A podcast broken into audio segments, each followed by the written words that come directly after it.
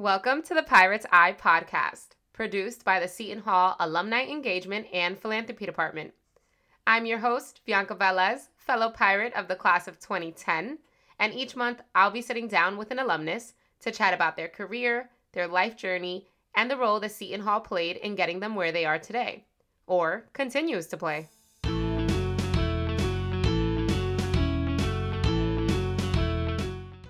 In this next episode, Devin McGuire, a professional baritone, conductor, and music educator, shares with us his journey to becoming a musical artist and the ways in which being a transfer and commuter student during his days at Seton Hall shaped his college experience.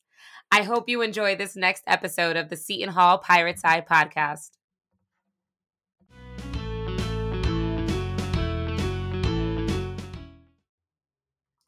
Devin, welcome to the Pirate's Eye podcast. Thank you so much for taking the time out of your busy schedule to chat with me. I'm looking forward to having a conversation with a, a musician, a, a prof- professional musician. Thank you. It's a privilege and it's a pleasure. Beautiful.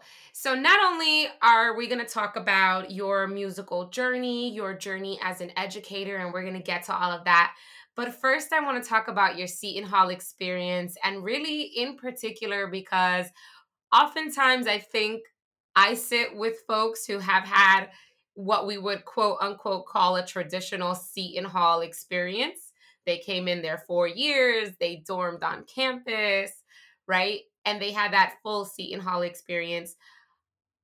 And that's what a lot of people consider to be quote unquote a Seton Hall experience. But in actuality, there's so many different experiences within that university. And you came in not only as a commuter student, which means you did not live on campus, but you actually transferred into Seton Hall. And I don't think that we elevate that story enough of the transfer, the commuter, and all of these different types of experiences you can have in Seton Hall. So tell me, tell us, share with us, what was it like to transfer to Seton Hall? What was it like to live that experience as a commuter? And why did you transfer to Seton Hall? How did it happen? What, what's that journey like? Yeah. So, um, first of all, I've lived in New Jersey all my life. I grew up in New Jersey. Um, so coming to Seton Hall, it wasn't the most drastic transfer of my life because it was, you know, familiar territory.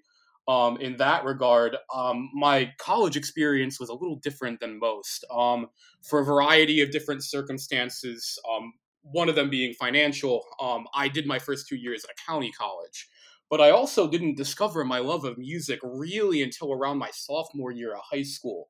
And um, for a lot of music programs, you have to present a college audition.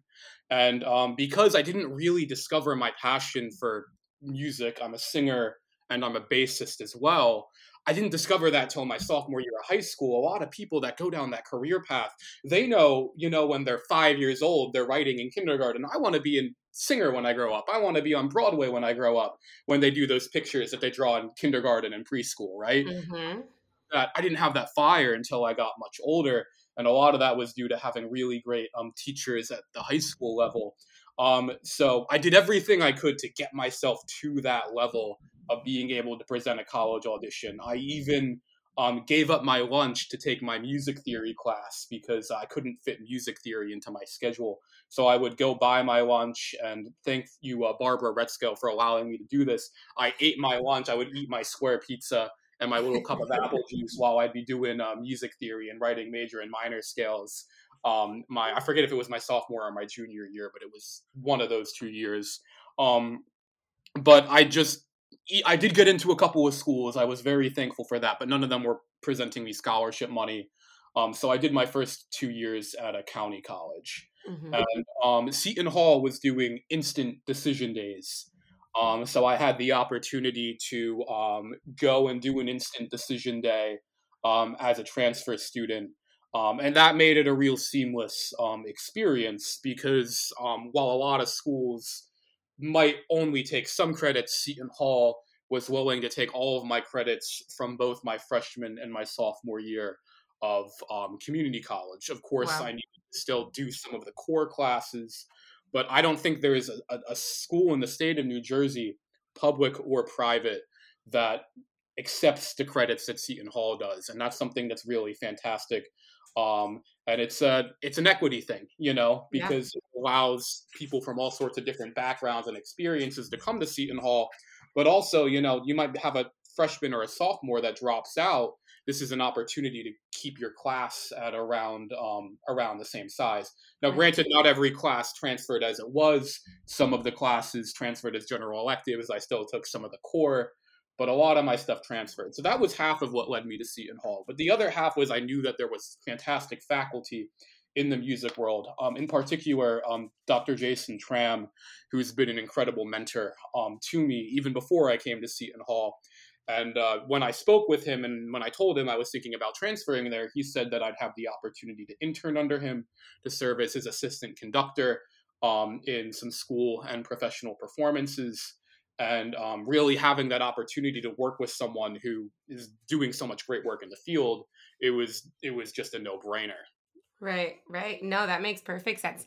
Now, how did you really make that decision to pursue music. And I love that you shared that you you came upon it a little bit later than some folks and I can I, I can really identify with that because I've actually been learning Puerto Rican folkloric music since 2014. Oh, so cool. I came across music very late, you know, much later, but it is it is an interesting journey to come into music in whatever form or discipline at a later age when you see children when they're coming at five and eight years old they have this incredible talent and this incredible skill and they're like sponges and so i know what the journey looks like for someone who comes into music a little later and someone who comes into music you know when they're such a, a young child how did you decide i'm seriously going to pursue this yeah so my first love was reading and literature and poetry. And uh, I was always very shy growing up. Um, and I read a lot of books. And uh, for a while, I thought I wanted to be an author or a poet or an English teacher. But when I discovered that, and especially in choral music, um, you can combine the text with the singing and with the music it really becomes this multi-sensory experience. And that was something that really resonated with me. Also i knew i just didn't want um, an isolated job where i'd be working in a cubicle. And i think uh, you know the pandemic really brought that reality to a lot of us right, right. Um, i wanted something where i'd be collaborating with other people all the time. So working in the arts and working in education is my primary source of income as a music teacher. And then all of the freelance work I get to do outside of that. Um, you know, I, am never uh, I'm never alone. I'm never lonely. That's for sure. Right. So that was right. Now let's talk about that. Tell me what is your professional musical career and your professional career as an educator in music. What paint a picture for me for us to understand what that really looks like. That's great. So like uh I like to think of it as a tree and the the main um, the main part of that tree is uh, being a middle school music teacher. I'm the tenured director of vocal music at Woodbridge Middle School, where I'm in my sixth year. Um, I teach sixth, seventh, and eighth grade. I teach choir. I also run a ukulele club. I've had handbell ringing programs. Um, and most importantly, I teach the general music class, uh, four sections of it every marking period, where I get to teach um, a lot of kids, um, all sorts of music. Many of them, it's the first and possibly the last music class they'll take, and mm. I get to expose a little um, fraction of what I'm passionate about to them over the course of 22 days. Um, and so I really try to squeeze as much as I can into that.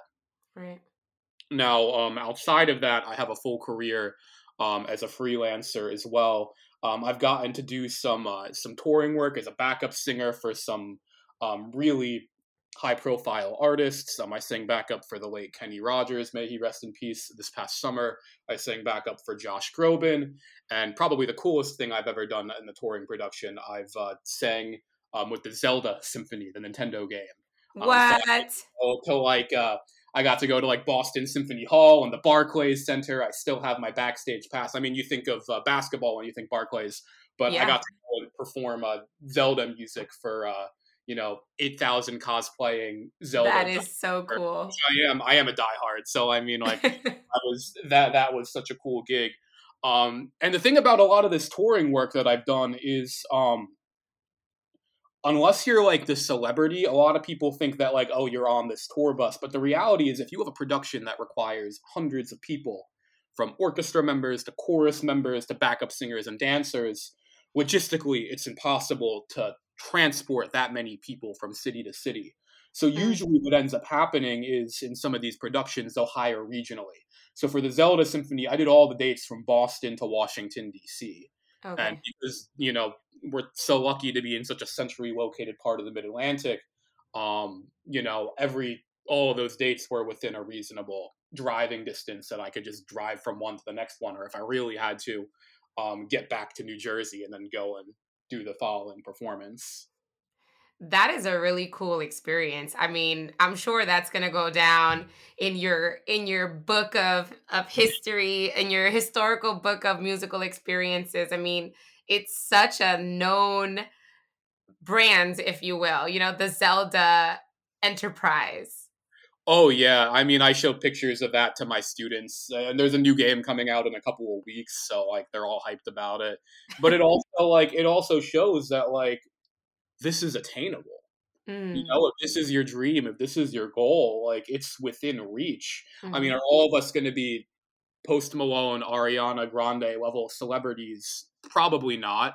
Right. But if you want to perform, you can do it, uh, whether that's you know in an amateur capacity for your own fulfillment or potentially in a semi-professional or professional capacity. And a lot of it's you know skills i learned at seton hall you know being punctual right. um treating others with respect um there's so many moving parts that sometimes you need to know when it's too many cooks in the kitchen and you just mm-hmm.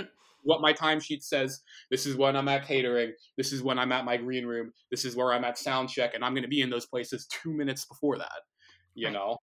Right. Right.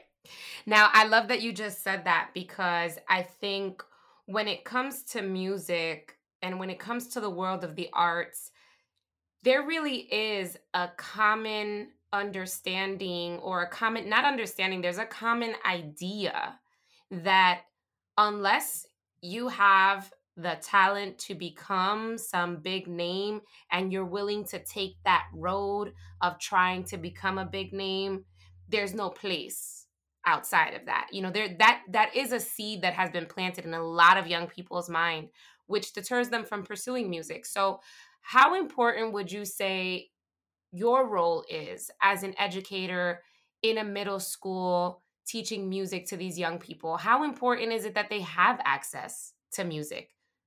In that well, way? I think music, and I'm not just going to say music because I really think it's all the performing arts, um, mm-hmm. dance and uh, theater and uh, music.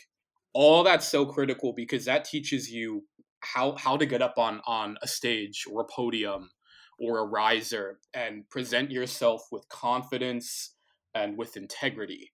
Um, and since the pandemic, a lot of kids haven't, you know, they haven't learned how to do that, and it's tough. Right. You know, you get, you think about like you know giving a speech in a language arts or a history class, and like some people get up and they just giggle, and that's their gut reaction because they've never had to do that before. And here's the thing: sure. that's okay the first sure. time that's okay and and if if you fumble and you need to repeat something that's okay when you're in middle school.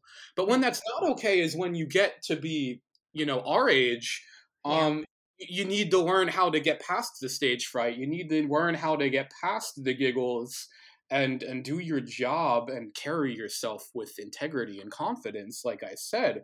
And there's no better way to teach that than the arts because even if it's not you know joining a dance troupe or a professional choir or a touring production it, it might be uh, the bench of a courtroom or it might be the podium um, for a political rally or it could be um, in a doctor's office or any any capacity, or it could be a college professor or a teacher.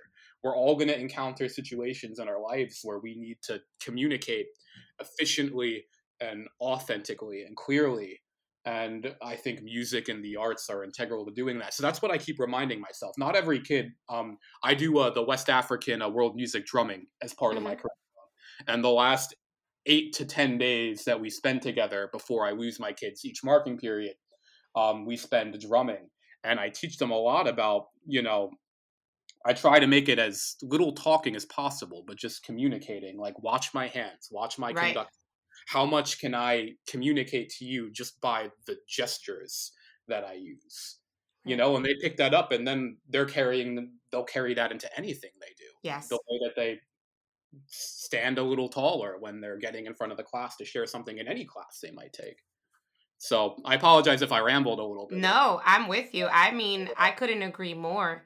I think that the arts are critical to learning so many life skills that are transferable in so many different ways, but also just that connection, that connection with community, that connection with individuals when you're creating music or when you're creating art together I think there's something really magical about that, right? And so to allow the space for that to be a mentor in that is really critically important. And you know, you mentioned earlier that you had a mentor that was so key in your journey. And I want to kind of circle back to now that you are in the educator space, what does reflecting on that look like for you? when you talk about the importance of a mentor like that to your musical journey, why? Like, why was that so important? How do you know it was so important? Well, I think mentorship in music is tremendously important. I want to get back to one thing that's, that's on my mind real quick, yeah, too. Absolutely. Because um, I was thinking about this and this didn't occur to me until like 30 seconds ago. But like, for a lot of the kids I teach, I'm one of the only teachers they're going to have for all three years, right? You might have a, a language arts teacher in sixth grade. It's going to be different in seventh grade, but I'm the music teacher. We have one other band teacher, but for this general music, for this chorus offering, eh, you're going to have me all three years. So, what I'm going to be teaching, you know, that's what a lot of kids are going to remember is those teachers they had for all three years. Right. And um, I was very thankful to have Dr. Jason Tramm as a mentor to me my entire um, two and a half years technically because I took a, a, bonus semester um, mm-hmm. at Seton Hall because I had something with him every single semester. Um, there's a book I read, um, or at least part of it, before the, the library decided to start finding me for not finishing it. Um, it was called Principle. I believe it's by Ken Coleman. And it talks about how he talks about how you want to find people that are older than you that are doing what you want to be doing. You want to surround yourself with people that you want to be in 10 years, that you want mm-hmm. to be in 20 years because they've lived it, they've done it, and they're going to pass that wisdom on to you. It's probably going to make their job easier. And you get the benefit of having experienced that. That's amazing. Did I lose you? No, I'm right here. Okay, sorry. I just wanted to check real quick. Um, now, is circling back to that. Um, I want to know where you envision your journey, right? So you talk about surrounding yourself with those mentors that you want to be, the the way that you mm. want to see yourself in 10 years and that could be career wise or that could just be, you know, kind of all those skills that we talked about, the level of confidence, the ability to to represent yourself with integrity. So if we could fast forward and and you and I are having a chat in 10 years, um what would we be talking about? What would be that journey? Where where are you headed on your musical journey, on your educator journey, on your personal journey? Yeah. Um and part of that I'm still figuring it out. I'm uh, I'm 29 so I'm kind of like in this weird uh weird position in my life where I'm like definitely an adult, without a doubt an adult, but still, you know, a young young as far as my career goes. Mm-hmm. Um, I definitely see myself doing a lot more conducting and being in front of groups. Um, and I'm going to be making uh, my international conducting debut um, this summer. So, in addition to teaching at Woodbridge Middle School, I also um, teach at the Continuo Arts Foundation, which is a nonprofit music school in Summit, New Jersey. And some of our choirs, our youth choir, our children's choir, we're going to be taking a trip uh, to Italy That's um, amazing. and I'm going to be one of four conductors on the trip, and we're going to be doing uh, concerts and also masses in different um, different churches. And uh, one of the pieces, uh, well, I'll be conducting one of the songs in one of those masses, and it's a "Spirit of the Living God."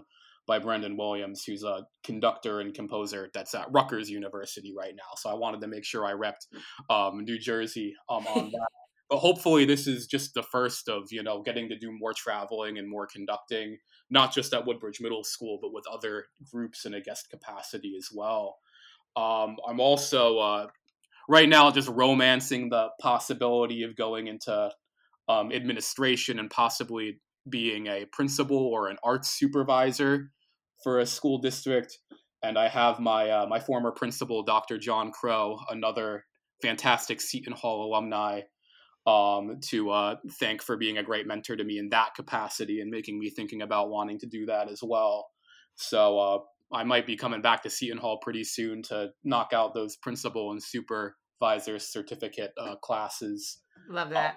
So, uh, so those are the two big things that are really on my mind, and I'm hopeful to be able to do them both in a capacity where, like, I can be a leader, but also continue to perform. I realize that if I become an arts supervisor or a principal, I'm not going to get to tour like I used to and travel sure. as much. But um, you know, if the quality of the performances keeps going up, you know, I'm okay with it not being every single weekend. You know. Yeah, right. That makes perfect sense. I love that. I, I can see this. I'm so excited for your international debut. I wish you the best of luck in that. That sounds like an amazing opportunity. Thank you very much. Absolutely. It's going to be hot. It's July. Ooh. well, I hope you I hope you find the shade where you can. I'll do my best. Now, in terms of in terms of the Seton Hall student experience, when I speak to alumni, a lot of what comes up for folks is that they found such a strong sense of community when they were going to Seton Hall. And I, I have to ask, as a commuter, do you feel the same? Did you also find a sense of community as well, or was that different for you? Yes, but it was harder. Okay. Um, so like um, when you dorm at universities, and, and my sisters did end up, um, or my one sister Danielle did end up dorming at a university. So we we had a long discussion about this. You know, there's all those icebreakers you do, but also you come to campus before everyone else right? right? So if you're dorming, you're coming in like a week early. So by the time classes start, you already know you know a lot of people on campus um, i didn't have that and coming in as a junior it took me um, a bit more time to find that rhythm but i think because of just the architecture of seton hall having the green mm-hmm. having everything in a circle there it was just so easy just to just to meet people and talk to people and you know, even if it's just sitting on the grass on the green, never the seal, but you know, sitting on the grass, um, you know, it, you feel connected to the community in that way. And as I got involved in more clubs and activities, um, in particular, um, obviously the music ensembles, orchestra, jazz band, chorus, but also uh, the theater council and the uh, the student chapter of um, the New Jersey Educators Association that goes to the convention every year. Um, being involved in all of those different groups, you know, I was able to meet people and find that community and I have uh, friends that I'm still friends with to this day because of it. Yeah, I love that. I love that. And now, when you think about the Seton Hall community and all of these alumni, we have a network of over a hundred thousand alumni, and I and I love chatting with alumni. Although I'm not going to get anywhere near the number of, I won't be able to talk to everyone. Right? We have a hundred thousand plus, and I get to talk to one a month. Um, but what I love exploring is the different perspectives, right? And the different experiences. And I always like to ask, what is something that they want to leave the Seton Hall community with, right? If there was one tech takeaway from this episode, or what is a message they might have for the students that are going through what they're going, what they went through as a student, what is something that you'd like to share or say to your fellow alumni or your fellow Seton Hall pirates that really really takes it home for us. I think i want to just bring back that thing i said earlier about identify the people that are you know 5 10 20 years older than you that are doing what you see yourself doing um, because they're going to be your biggest uh, allies and your biggest cheerleaders um, and uh, don't burn bridges you know? Mm. uh, with your peers and with other professors. That's something i'm learning as i get older too because uh, you know you just want to make sure that you, you treat everything like a connection because it's not just a connection right? It's it's a person that has feelings. Right. and so those are two really important things. I also want to just say you know to the commuter and the transfer students because i think as the workplace evolves you're seeing more hybrid learners and i mean sorry more hybrid workspaces more work from home jobs and i think in, in the next five to ten years we're going to see colleges going to reflect that too. Sure you know, I want to make sure those transfer and commuter students know um, your college experience is not invalidated because you you don't dorm on campus. Mm, so your important. Experience is just as special. You're just as important. You know, sometimes you miss something. You'll see that on Instagram, and it can feel like you're being excluded. But just know that um, at the end of the day, you're all going to be walking across the same stage to get your diploma. Mm, I love that. I love that, Devin. So important. So important to contextualize that in that way. Well, I want to thank you for joining me on the Pirate's Eye podcast. I love talking music. I love talking arts. So it's been incredible hearing your journey, hearing your experiences. I think that you're going to do phenomenal in your international debut. And I look forward to getting an update and keeping in contact and seeing where your career takes you, whether it's in music education or in professional in your professional musical career and stages across the world. Thank you so much for your time. I truly appreciate it. Absolutely. More than 100,000 alumni who demonstrate what great minds can do with a Seton Hall education.